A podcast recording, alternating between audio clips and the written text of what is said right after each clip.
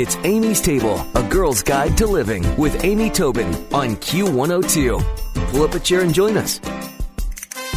A little over a decade ago, best selling novelist Richard Paul Evans was asked to give an impromptu talk to a group of students in Dayton, Ohio. And as he looked out into the audience, he decided to simply share with them what he wished he had known at their age. And the talk had a powerful impact on not just the kids, but the teachers as well. And since that initial presentation, Richard has given the talk to hundreds of times all around the world. And after every presentation, audience members have asked for a book covering the talk, not just for themselves, but for friends and families whom they wish to share it with. And the result is his latest book. It's called The Four Doors, A Guide to Joy, Freedom, and a Meaningful Life. And Richard is joining us today on Amy's Table. And welcome back. I'm so excited to talk to you about this book. Thank you. It's nice to be back. Well, first of all, wow, you're a prolific writer.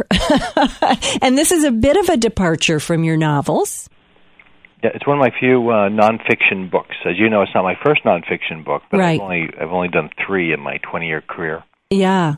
Well, so what, I mean, was it just looking at those kids and literally feeling that sense of empathy of what it's like to be someone starting out in the world, or what, what caused you to have that speech that day?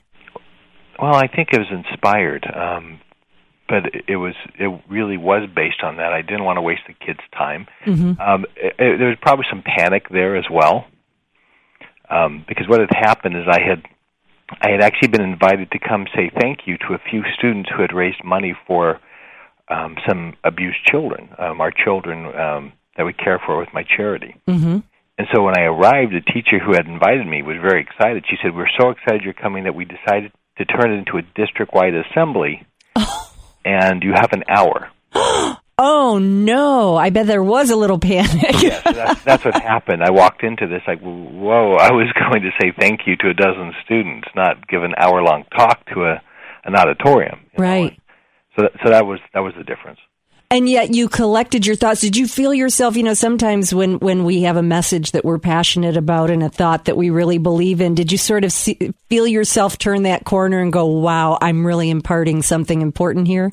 Well, I- yeah, something magical happened. Uh, there are times when I sit down to write, uh, just write one of my novels, and suddenly the the door opens and uh, and uh, inspiration floods in, and, and that's what happened at that moment. And I could see it in the kids' fa- faces. Uh, they were, I mean, they were crying while I was uh, speaking to them, Mm, and we were all kind of everyone was a little bit stunned. I think with the impact these words had.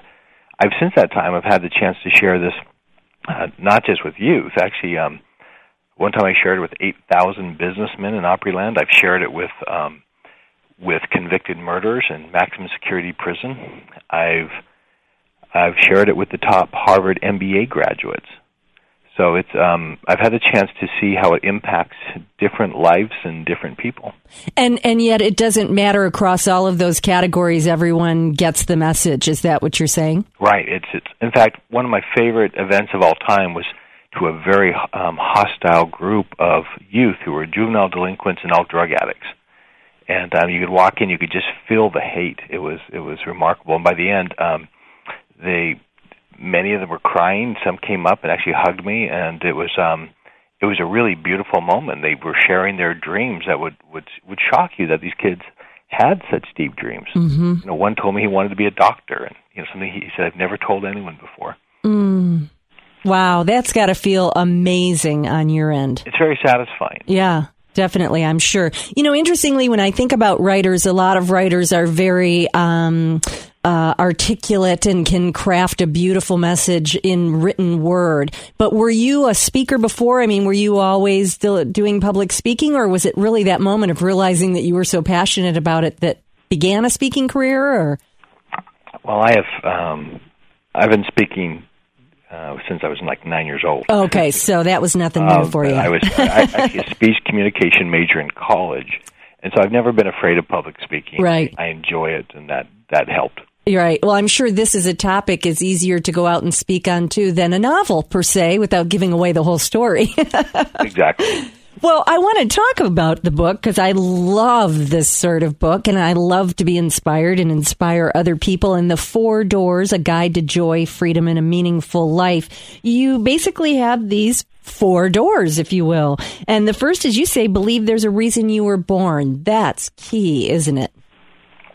This is this is vital. Um, this is something that's very very profound. I, I I spent years, in fact decades, studying the lives of people who have changed the world. More than 200 people, from Charlemagne to to George Washington, and in the back of my mind was always the question: Why are these people different?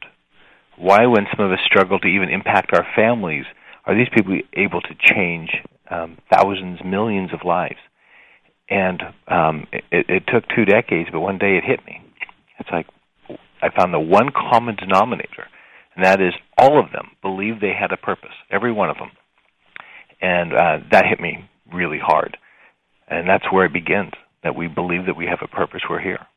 And and you know that um, I I feel like I I know my purpose, and I know a lot of passion driven people who feel they know their purpose, and yet for someone who just has not a clue, you know, how can they find that quietness or that you know, moment. How do you guide someone to understand how to even begin to be introspective enough to figure out their purpose? That's that's the number one question I get. Um, you know, how do I know my purpose? And you, Amy, you kind of answered it. You said you know these passion-driven people. Um, Bishop T.D. Jakes said, you know, find your passion. What do you care about? what matters to you, and that will lead you into your purpose. And I, and I believe that's very much true. Mm-hmm. I also believe that um, that the intuition, that the still small voice, will lead us as well. That we that we need to listen and listen to those little promptings. What um, Emerson meant when he said, "None of us will achieve lives of greatness until we learn to listen to that whisper, which is heard by us alone." So to, to listen to that whisper in our lives and then to follow it. You know, when uh, one of the things people can suggest is what is the thing that makes time stand still for you? You know, when you're doing it and time stands still, that's probably a big clue as to what your purpose is, where, you know, you just are lost in it. And, and, uh, but that is a tough one. That's probably the first. I mean, this is almost a linear process, isn't it? You have to start there. Right. You start with, and that's why the doors are important. Yes. Mm-hmm, definitely. Well, the other, you know, sort of theme of this is freeing yourself from limitation. And I, I am amazed how limited people are willing to make themselves. And how do you free yourself? Well, uh, in the book, I talk about three major cages that limit us. There's more, but but there's three that I think affect most of humanity. The first is paradigm. The second is fear, and the third is the attitude of victimhood and um, I think most of us find ourselves in one of those. Paradigm people don't, usually don't even know they're caught by it. Paradigm is accepting the world around us as fact that this is what is, instead of um, using our imagination to say what can be. And so that's why most of us live where we live, work where we work. We we, we don't usually push beyond that paradigm that that we, we've been placed in. So these are people you'll see who said, "No, we, this is what I do." And and, and it's what uh, Thoreau called resignation. You know that we resign ourselves to a certain life when there's there can be so much more. And uh, Winston Churchill said, "Don't be don't be content with the way things are.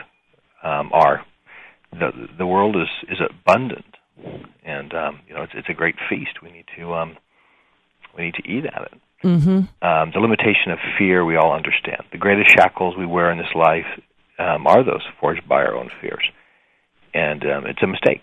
You know, we we we we have to look at what we're really fearing, and uh, so often it's what we, we're fearing is failure, and this is just a mistake of our focus, because failure is is part of the process. It, it's part of the you know, it's part of being an explorer, an inventor. Um, it's not a it's not necessarily a bad thing. It, it's it's something that we have to do to get to where we're going. Um, and too many of us look at, wow, I failed, I'm done. Or uh, even worse, we say, well, I might fail, so I don't even start. And that that is the true failure. Right. That is. That is the biggest failure.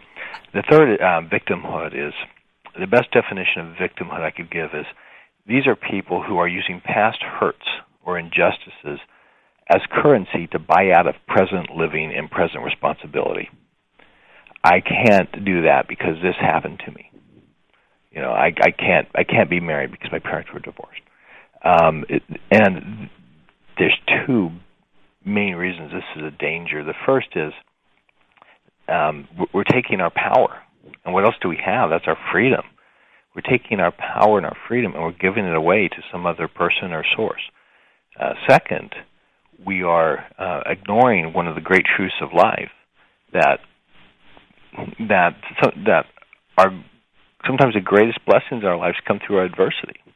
They come to the difficult things we go through, and so to just to uh, not recognize that is, is to uh, to really take away the you know the good that can come.